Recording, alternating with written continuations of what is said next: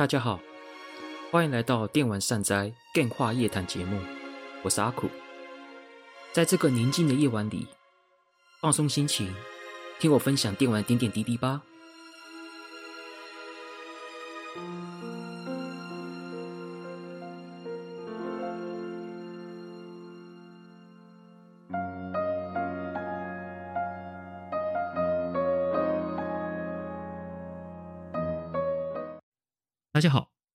来到阿苦的电话夜谈节目，我是阿苦。今天第三十七集呢，来聊东京电玩展。不过呢，我们今天不是在聊东京电玩展里面有哪些游戏哦，我们是聊东京电玩展这个主题。那今天主主题之前呢，就先分享一下近况吧。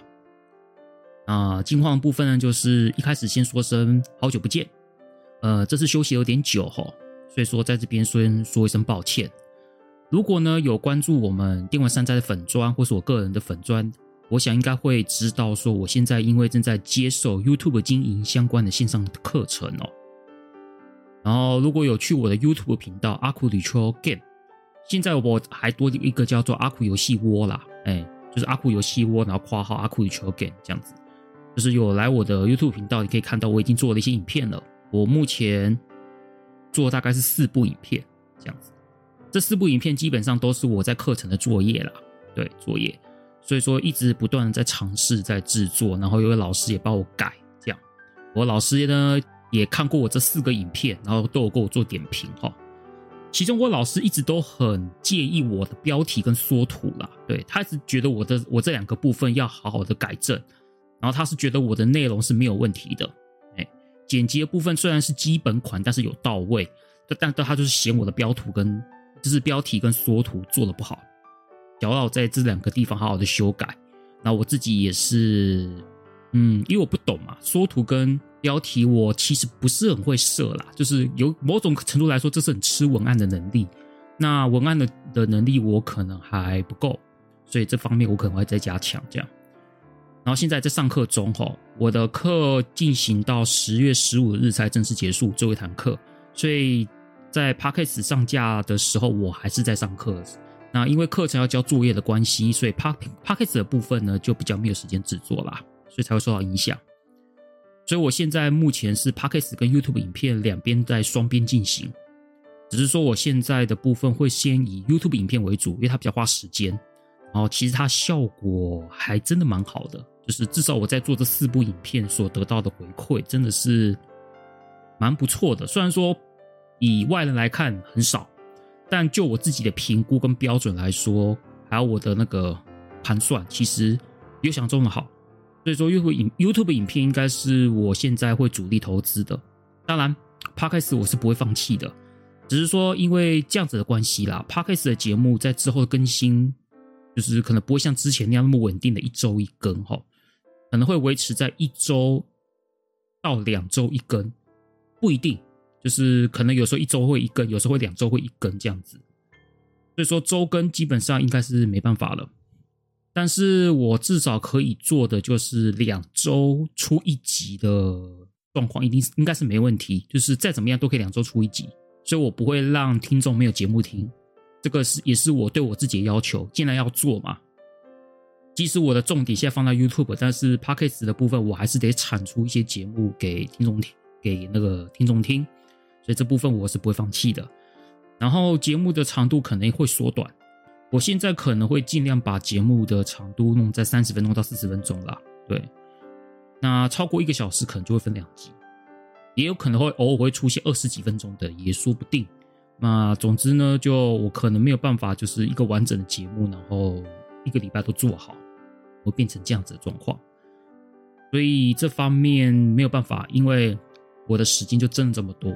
毕竟我不是全职的内容创作者，我有在上班，因为光是上班还有在学钢琴的时间，其实就占掉我不少时间了。所以时间有限，这是我必须得做取舍。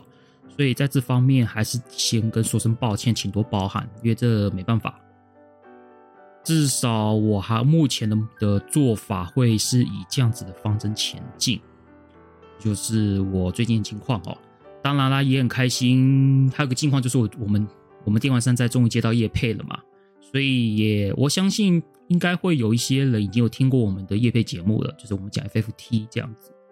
那叶配相关的一些心得分享，或许在过下一集，或者是说下下集再聊聊吧。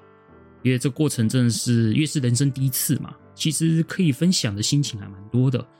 所以我想说，因为现在节目都已经压缩到那么一点点了嘛，对不对？可能压缩到不到一小时了，所以我在近况的部分不会像以前讲那么多，可能一次讲一件事情而已。我就所以说。那个接业配的那个过程的那些心情，可能就等下一集节目再讲吧。对，那就先这样子。那这就是最近近况哈。接下来我们就进入主题啦，也不要浪费太多时间，因为时间不多嘛，对不对？那讲一下前言哦。东京电玩展大概是在九月中的时候刚结束嘛，呃，发表很多游戏。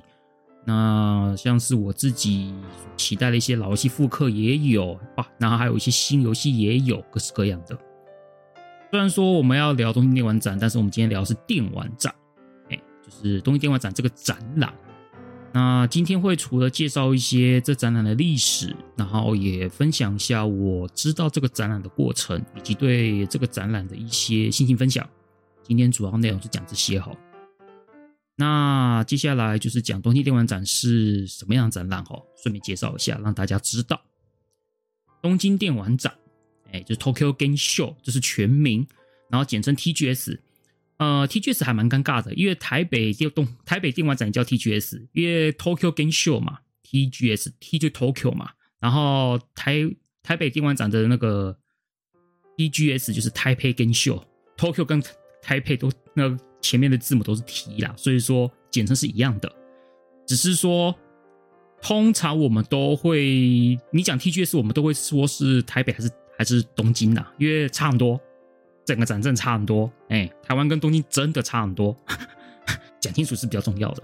对，东京电玩展是世界三大电玩展，与美国的 E3 跟德国的 Gamescom，德德国那个应该是科隆电玩展吧。也就是亚洲最具有代表性的电玩展，是 Tokyo Game Show 是亚洲最具有代表性的。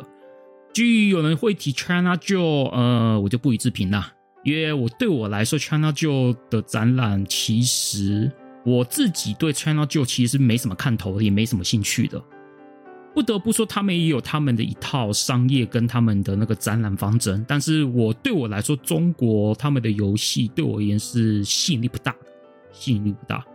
然后他们的游戏市场所采取的那种风气，呃，我也不是很了解，但也不是很喜欢，也不太想了解。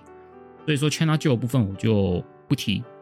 一方面，我也没在关注什么 China Joy 消息啦，对，所以就不予置评了。好，那接下来我们来讲一下举办的地点哈。呃，Tokyo Game Show 就是东京电玩展举办地点呢，是在千叶县的海滨木张展场哈。对啊，这个其实这个展览跟好玩的点就是，明明叫东京电玩展，但是它的展场不在东京，它在千叶，海滨木张广场在千叶，就跟东京迪士尼一样，东京迪士尼其实不在东京，在千叶。对，就是他他他跟那个迪士尼都是那一种，呃，名字讲东京，但实际上不在东京的地点。不过你也不能说叫东京。就是说，叫东京电玩展也有它的道理啦，因为东京电玩展它的第一届、第一届跟第二届，其实是在东京 Big Site，也就是所谓的 c o m i K，就是台场的 c o m i K 的那个场地，哎，就在 Big Site，哎，台场吗？我有点忘了，我我忘记 Big Site 在台场吗？有点忘了。那反正应该是有在细流吧，哎，反正就是 Big Site 就是 c o m i K 那个场地，对。但是到后来就改在海滨幕张了，这样子。你知道东京电玩展第一次开展是什么时候事情的吗？说久也真的蛮久的啦，但是也许对我这个对于这种可能从红白机经历过的玩家来说，或许会觉得嗯，好像也没有想象中的久。那大概是什么时候呢？其实一九九六年，一九九六年，说久吗？啊，也蛮久了，二十六年了，对，二十六年了。那但是你会觉得，就说，哎，奇怪了，一九九六年其实也已经进入了 SS PS 主机的三十二位元次世代主机时期了。说实话，在那个时期，以我们这些可能从红白机玩玩长大的那个那些老玩家来说，其实称不上是很很久，因为对我们来说，可能是红白机跟那个超人时期还更久的感觉。你说你说 SSPS，嗯，是很久了啦，但是它在你心中又不觉得好像非常非常的久，这样。不过它的第一届确实在一九九六年举办，其实就是三十二位元主机时期。然后也在一九九七年到二零零一年之间，也就是所谓第二届，第一届一九九六年，第二届是一九九七年，这样这样到二零零一年这段期间，其实变有曾经，就是这四年间曾经一年举办两次，分为春季展跟秋季展。哎，春季展，通常秋季展会是比较主要的战场，春季展可能就比较怎么讲，规模上跟那些各方面可能就不如秋季展来的热闹，这样。然后在二零零一年有办，就是反正就是这四年间有举办过两次，然后到后来的二零零二年以后就改成一次，就变成在秋天举行，就这样一直延续到现在哈。然后它的展览的时间点都是所谓的每次展览都四天嘛，然后第一天跟第二天就是所谓的商业人士，就是说厂商的，我厂商也好啊，厂商相关的或者是一些媒体相关人士的参观日。就是游戏，反正就是业界人士之类的，业界人士跟媒体人士。然后第三天跟第四天就是一般的开放日，就是给我们的民众可以出来参观之类的。然后东京电玩展可以说是日常的重要主场哦。其实从以前到现在，其实都是啦。无论是一九九六年的超任，不不，一九九六年的 SSPS 时期到现在，其实其实都一直都是很重要的主场。基本上亚洲的主场，你可以说是亚洲市场的主场。那中国的那就看吧，对，因为中国中国会觉得就是他们对，我觉得中国他们的游戏界就是跟其他的游戏界有一点不太一样，就是有一种不不知道怎么搞的，我自己觉得啦，就是可能在观，可能是在风气上，以及游戏发售、游戏推出的那一种想法上，都是一种蛮不一样的。然后在东京，好，我们回到东京电玩展的部分哦。那东京电玩展可以说就是日常主场嘛，然后各家厂商都会在这边展览自家的产品，无论是像最基本的新游戏的发表嘛，新作品的发表，还有试玩，甚至还有一些像主机、新主机的发表，也会在电玩展里面登场，甚至会是宣传自己自家新主机，或是。宣传之外呢，可能就是哎呀，也顺便提供新主机的试玩，现场试玩给大家，给那些民众开始试玩，然后期待一下新主机的到来这样子。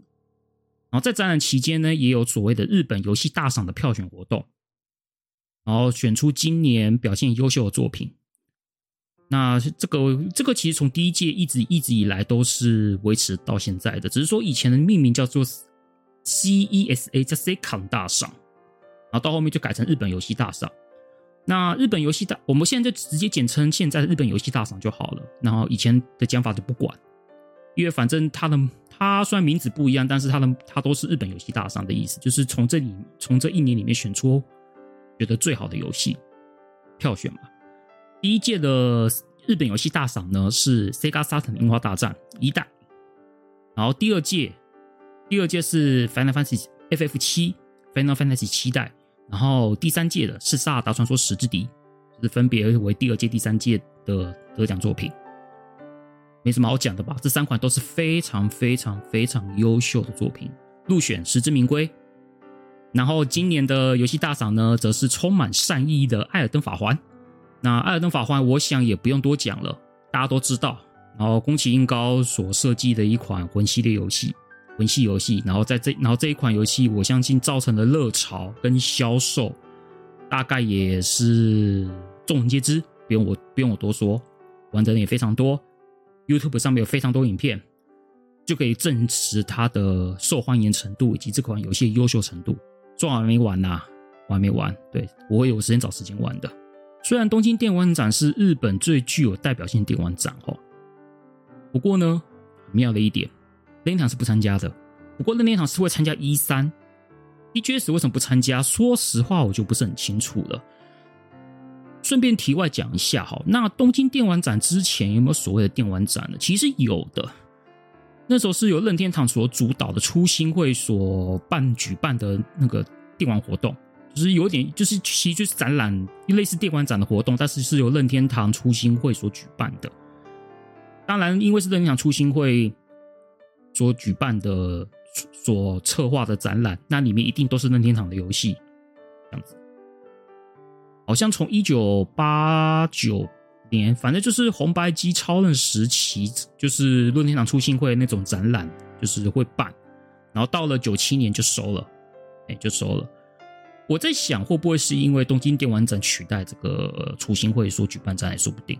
因为一方面在三十二位元的主机大战的时候，任天堂其实在这方面吃了亏。毕竟任天堂在红白机跟超任取得绝大优势之后呢，呃，对他他们对于第三场所做的一些方针，其实让三厂们很怨言很多啦。当然，这个东西可能会是另外一个主题哦，这会是个很大的主题。我们先不，我们就不要讲太多。反正就是任天堂在超任跟红白机时期给三厂做出了一些。方针让三厂不满，然后索尼一崛起之后呢，这些三厂其实纷纷都离去。冈本吉起曾经也有在他自己的 YouTube 频道说过，他说索尼那时候出来跟任天堂对抗，卡普空的立场其实是乐观其成。你就可以知道三厂在那个时候对任天堂是有有多么不爽了。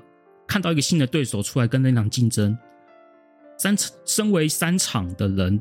当然是何乐而不为啊，对不对？可以给可以让任天堂施加压力。当然，在三十二位元时期的主机大战，索尼 PS 一获得胜利，然后让任天堂从所谓的家机的霸主被跌下来。即使 N 六四其实很好的主机啦，游戏也不错，但是问题是就是没有办法，因为任天堂 N 六四基本上就是靠任天堂独立在撑，三厂的资源很少，跟 PS 那一种三厂百花齐放的。作品量比起来，N64 就是吃亏。当然了，选游戏选择多，自然就会有比较多人愿意去选择选择比较多游戏的主机嘛，没什么好讲的。我想不，我在想会不会任天堂不参加东京电玩展，会是有这样子的一个缘故，这个我就不是很清楚了。然后这边补充一下，像二零二零年因为新冠疫情，因新冠肺炎的疫情的关系，所以说二零二零年是没有举办实体展览的，为线上就只有线上展览。然后在二零二一年，也就是去年，虽然我有恢复实体展览，但是那但是去年的展览是只限于所谓的业界人士跟媒体人士参加，今年才会才才回到所谓的呃，今年吧，今年好像已经是可以一般民众参加的样子。那个如我不是很确定，但是如果有讲错的话，也是欢迎在节目的那个 Apple Podcast 那留言补那个给我改正。或者是到我的电玩，或是到电玩善哉粉丝专业跟跟我指正都可以。我不是很确定今年是不是一般民众可以去参观了，因为我现在都看东京电玩展消息都是看线上的新闻居多了啦，或者看直播。我已经忘记说这一今天今年这个是不是民众可以进去参加，有点忘了。好，这就是东京电玩展介绍，就是蛮简易的啦。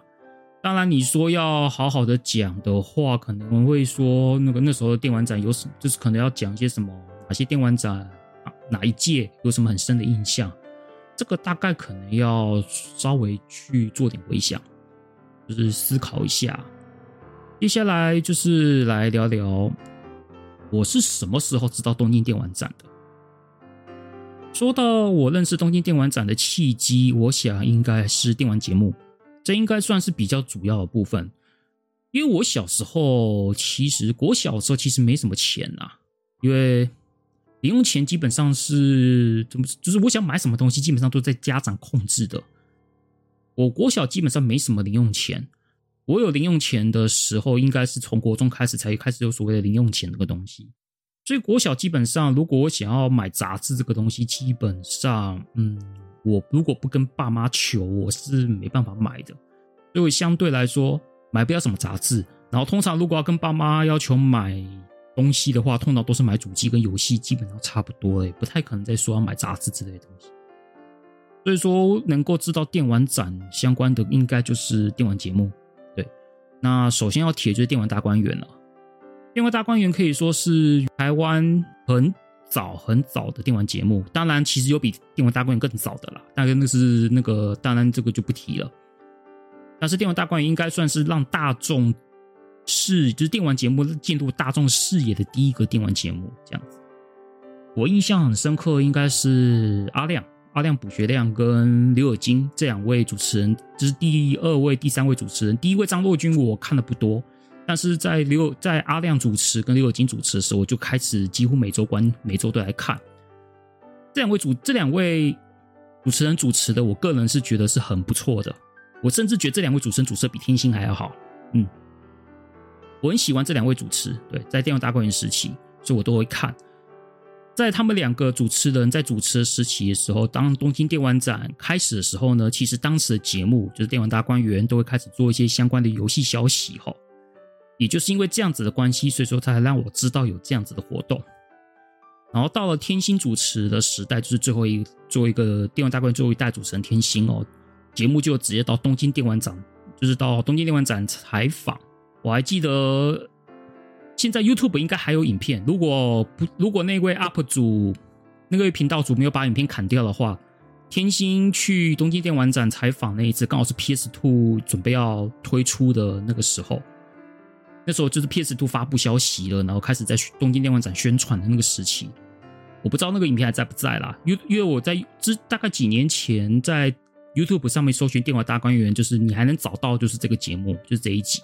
是天心主持，他他 cos 那个 FF 八的利诺亚，然后去东京参加电玩展，他就在电玩展那边看到那个 PS Two 的消息，这样子。然后电玩大观园结束之后呢，就是我就我就开始改看电玩快打了嘛。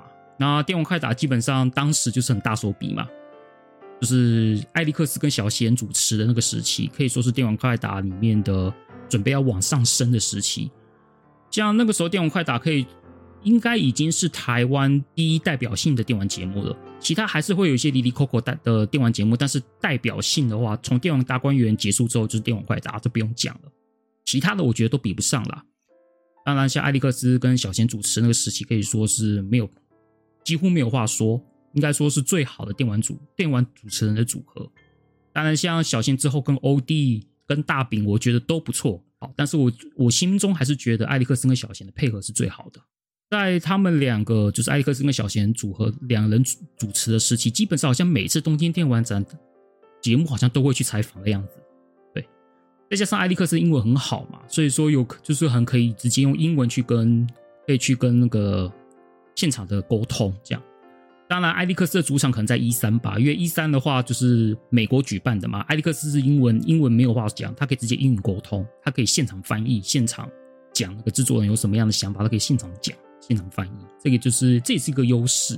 我那时候在看到电视上的那些东京电玩展的那个画面哦，真的是很憧憬呐。对啊，因为台湾没有那样子的展览，那个时候没有，也许吧。因为我觉得台湾在电玩这个展览这上面比比较像是网络游戏时代之后才有的东西，像之前可能都比较偏电脑、电脑商业展，比如就像 PC 相关的那些展览。硬体相关的展览比较多，游戏的话，真的都是网络游戏以后才会有的。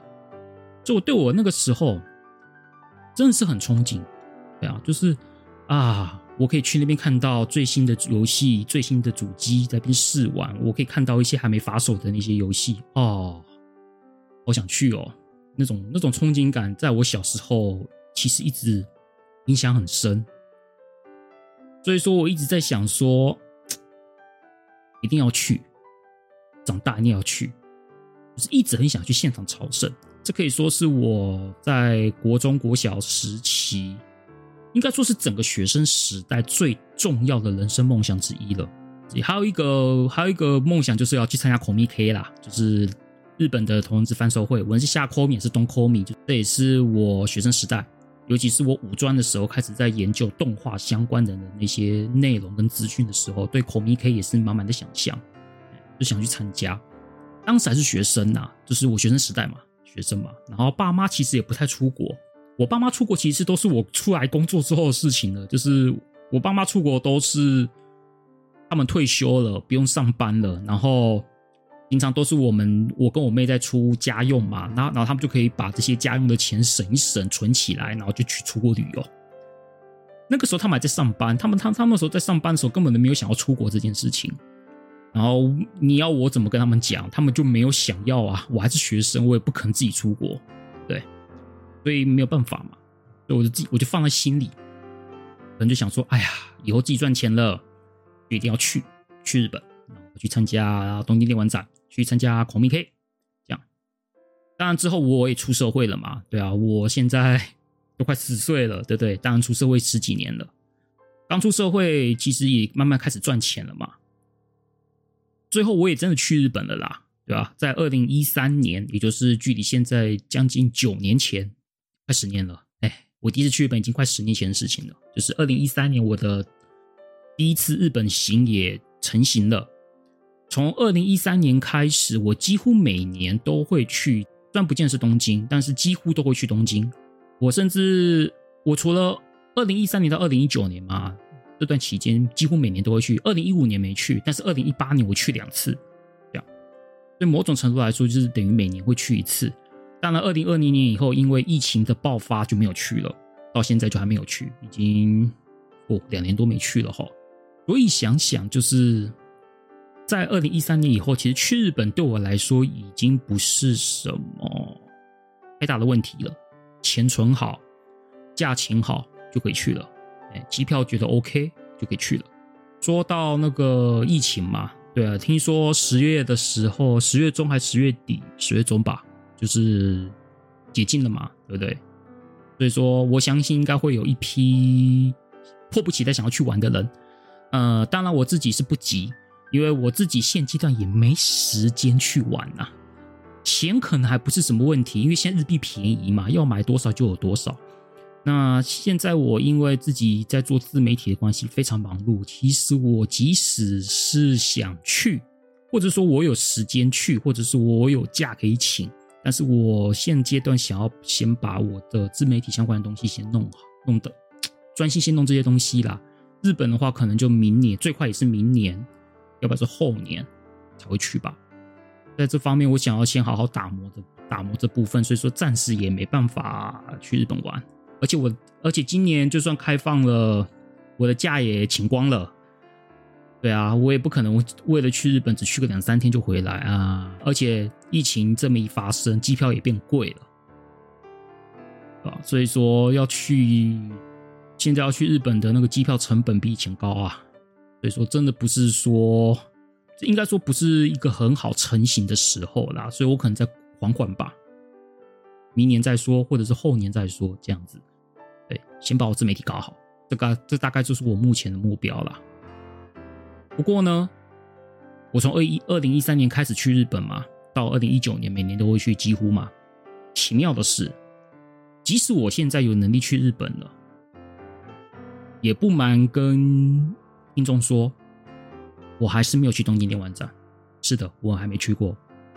即使在二零一三年到二零一九年这六年的期间，我去了六次，然后几乎都东京嘛，几乎都东京。为什么呢？嗯，接下来就跟大家聊聊我对电玩展的一些想法啦，也顺便讲一下为什么，即使我已经可以去日本了，但是我一直都迟迟没有去呢。那到现在没有去，其实有两个主要原因啦。第一个是。现在的我已经不太想去一些人挤人的地方了，这是第一个原因。那第二个原第二个原因是因为网际网络的普及的关系，其实东京电玩展里面的一些现场活动都有直播了，都网络直播的关系，这也造就说，哎，去的必要性也不大。这样再加上人挤人嘛，对不对？这两个原因可以算是我很主要可能就是没有动力去的原因了。我们先从第一点开始讲，像人挤人嘛，不想人挤人这一点，大概是年龄越大，这种感觉越强烈啦。一方面老了，对吧？体力变差；另一方面也不想浪费时间吧。毕竟难得到日本玩，去玩的时间也不多。我自己每次去日本，无论是去关东，无论是去关东，或者是说去神奈川那一带也好，横滨那一带也好，反正就是我每次去大概都是五天到一星期啦，五到七天。说多不多，嗯、说少也不会少啊，但是也不过就一个礼拜，顶多大部分都是五天呐。其实都会希望好好利用时间，比方说要去秋叶买东西，或是想要去一些历史古迹的景点嘛，比如说去高尾山，比如说去小田原城，比如说我想要去镰仓，对不对？因为我不见得去，因为我不是去日本都只是在那边逛宅区啊。日本的一些风景区跟古迹是很有魅力的，你当然一定会去看呐、啊，对不对？所以我一定会摆一些时间去看一下日本的一些漂亮的风景区跟古迹嘛。当然还是会有。电玩展以外的活动想要去参加，比如说像演奏会嘛，对不对？电玩演奏会，以及或者一些其他的活动，我也想去参加嘛。所以说，即使是去玩呐、啊，去玩是很开心，没有错啦。但是去玩其实也是消耗体力行为啦，就会累啊。因为这样啊，因为不想人挤人嘛，对吧？因为其实即使是没什么人，去玩还是会累啊。但是你如果还在那边人挤人，还要排队，那会更累啊。你也我也不太想说在一边，因为排队消耗我的力气啦。像我自己有个性，就是我很不喜欢去那一种排队店家。只要看到对，只要看到那个店家要排队排三十分钟以上，我就不想去了啦，我换别间吃了。我自己啦，但是其他人可能会觉得说啊，都来了就等一下，有什么关系？等一个多小时也没差。但是我不太能接受啦，哎，这是我个人的一个习惯，因为人挤人嘛，所以我就不太喜欢去迪士尼乐园。所以说迪士尼乐园我也没去过。不过我不去迪士尼乐园的原因，其实也不见是因为人挤人，而是因为迪士尼的东西我没兴趣。其实这才最大主因呐。如果我很喜欢迪士尼的话，也许还可以接受啦。但是我就是连迪士尼的东西都不喜欢，所以我就连迪士尼乐园就没有去。孔明 K 也是一样道理，Comic 不是没兴趣孔明 K 也是因为人挤人。哎，它跟东京电玩展理由是一样的，就是人挤人，不太不太想去，很累，大概是这样子。而且 Comic 不是一天就可以逛完的地方啊，而且你要买东西。买东西跟逛这两件事情基本上是不能同时进行的。你要么就是好好的买东西，要么就是好好的逛。你又如果你想要好好逛，又想要买东西，不实际，因为买因为太大太大了，地方太大了。你要买东西的话，你必须要做好计划，做好路线规划，要不然你会买不到，要不然你会到了摊位就卖完了之类的这些东西。这个是 Comic 一个很主要一个点。好啦，那我我们回到正题，我们回到正题那个正题啦。那第二点的话，其实就很好理解嘛。我们刚我们刚刚讲第二点，网网际网络普及，所以说网络直播嘛。其实各家厂商都会在东京电玩展，包含 E3 也一样啦，都会举办线上的直播现场啊，都会全世界同步嘛。其实去现场必要性也降低了，因为都临时差嘛。像以前网络不普及的时候呢，新闻的消息取得是有时间差的。就算有电玩节目跟电玩杂志媒体会去现场采访，但也都要把，但是这些媒体都要做好一些整理才会发布消息嘛。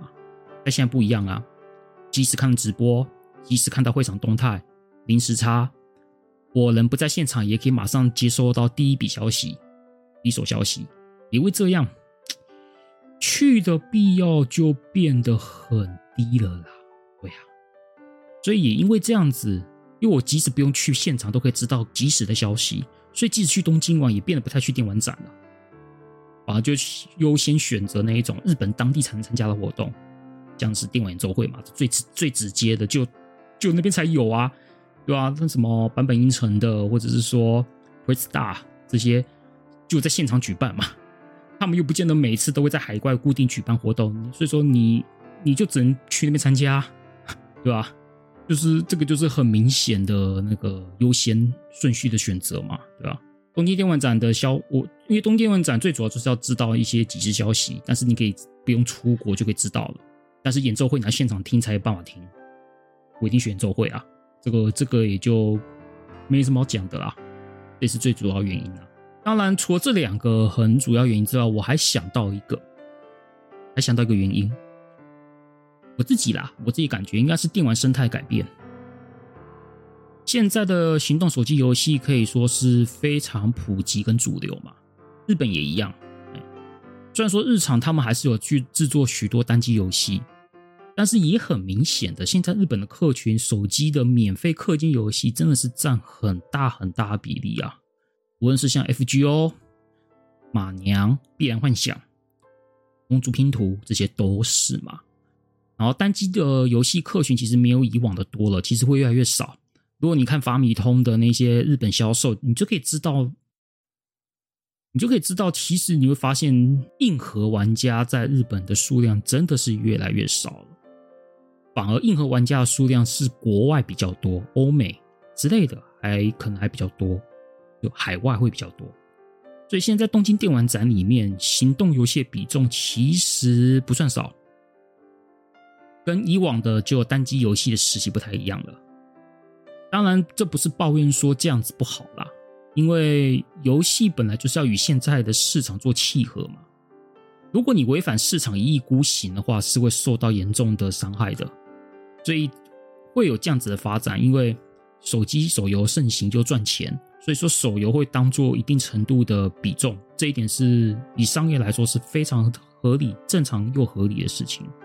对，只是身为一个单机游戏爱好者来说，就我个人来说啦，我去电玩展其实不太想要去手游摊位，不太想去的。然后单机游戏摊又可能比以往状况少的话，想去的动力就会变很低了。这也是可能影响我最后没有去的原因之一。哎，这是我临时想到的，跟前面两个这样子，这应该算第三个原因吧。后来我就整个统整出那种心情，就是呃，最想去的时期没有没有能力去，但是有能力去的时候已经没动力了。这个应该就是我对东京电玩展最体现的一个心情了。我最想去的时期应该是学生时代那时候东京电玩展，就是 PS Two 时期。甚至是 PSSS 时期的东电玩展，算是我最想去、最想去、最想去的，因为那个时候就是单机游戏嘛，就单机游戏，所以那时候就是有满满的单机游戏啊，对啊，那时候最爱、最喜欢的。但是那个时候我是还是学生，没办法去，没有钱，爸妈又不带，爸妈不带我去，没办法，这个就去不成。那我现在有能力了，但是因为。上面讲的那些原因，我之后就变得比较不太想去，大概这种感觉吧。那以上就是对东京电玩展的一些简单介绍跟分享哦，对吧？其实就是上面这些东西。也许会有人问哦，你之后还是会想去东京电玩展吗？我自己其实还是会想去的，毕竟那是我小时候的梦想之一嘛。我想我会在有生之年，呃，不要讲有生之年啊，就是展览还要再办呐的时间呐，就是我还是会找机会去一次。是以前想说每到日本都要去一次，小时候嘛，小时候想说，哎，每次去就是去日本就是要去东京电玩展。我讲每次去日本就是要参加东京电玩展，小时候的想法就是这样子。可现在对我来说，可能就是呃，找一次找个机会去一次，圆个梦就好了。大概这种感觉啦。至于什么时候会去呢？说实话，我也不晓得啦。对啊，看是之后要去参加巴哈举办的东京电玩展的团，还是我要自己自己那个自助去，嘛就到时候再说啦。因为我其实从一三年到一九年这六次的日本行，其实大概有一半都是我自己去啦，自己一个人自助去的，然后可能一半是跟朋友去的。其实自助对我来说是一个不是很陌生的旅行方式，也许有可能自己去吧，因为自己去日本，其实自己去玩其实有蛮蛮不错的，哎，有一虽然说没有伙伴，可能没有办法聊聊天什么的，但是那种自由的感觉，你想去哪里就去哪里，那种随心所欲的感觉，其实蛮不错的，哎，不错的，想吃什么就去吃什么，想临时改地点就就就改地点，对吧？你你也不用看别人的脸色，这个就是自己一个人自助行的一个很大的优点。然后我自己也是很能独处的一个人呐，我不会因为说没有伙伴就很寂寞，嗯，倒不会，哎，我还还还可以蛮自得其乐的，就是一个人旅行。所以之后东京电玩展到底会不会自己一个人去，也说不定，未来是很难讲嘛。反正我也不知道我下次去日本会是什么时候事情。而且我还想去一些别的地方嘞，我也不见得想去东京啊，我也想去关西走走啊，我也想去九州走走啊，像之前想要去北九州嘛，对吧？因为疫情就不能去了，对吧？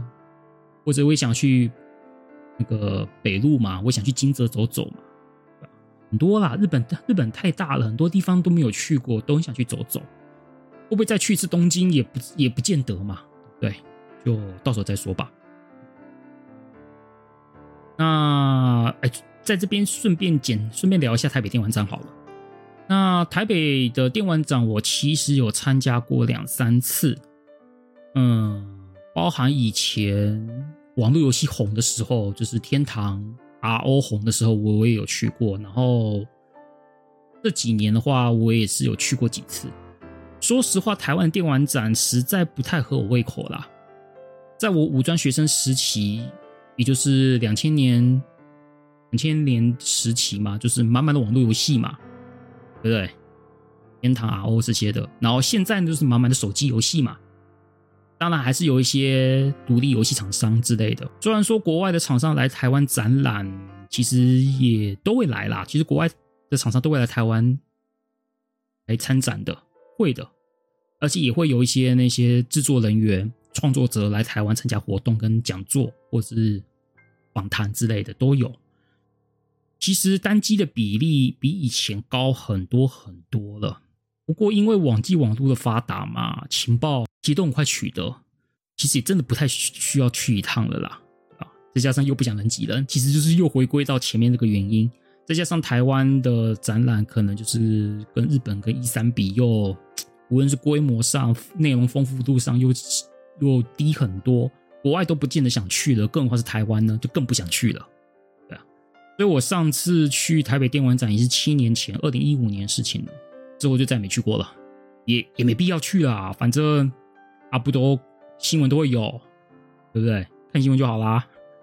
然后我也不见得，我现在也不是很想要那边，应该说不会特别想要去排试玩这些东西了，因为不急啊，啊？不急啊，反正我现在游戏多到玩不完，然后再上上一搞不好玩体验版也可以啊。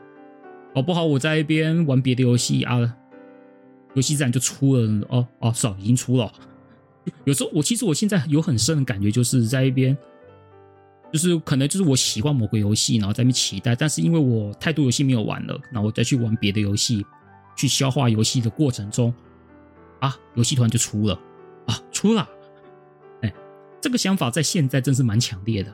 然后再加上我现在做自媒体，玩游戏时间会更少啊。我已经不知道堆了多少款游戏还没玩了，所以说，对于新游戏抢先试玩的那个动力，比以前几乎很少很少很少了。反正自然就会出嘛，对不对？只要没有开发终止，总是会出的嘛。反正就这样子，把其他游戏消耗完之后，啊，就会出了嘛。这就是我现在一种很强烈的想法，就不会想要去试玩了，不想要去那边排队等试玩了，完全不想了。这很浪费时间啊！啊，时间就金钱啊，对吧？已经不太愿意为这样子的事情去花费时间了。这就是这样子哦，台北电玩展。好，大概就是这样。今天节目就是跟大家简单的分享一下东京电玩展，然后以及我对电玩展的一些心情跟分享，以及第一次接触，就是知道东京电玩展是什么样的缘故，顺便聊一下台北电玩展。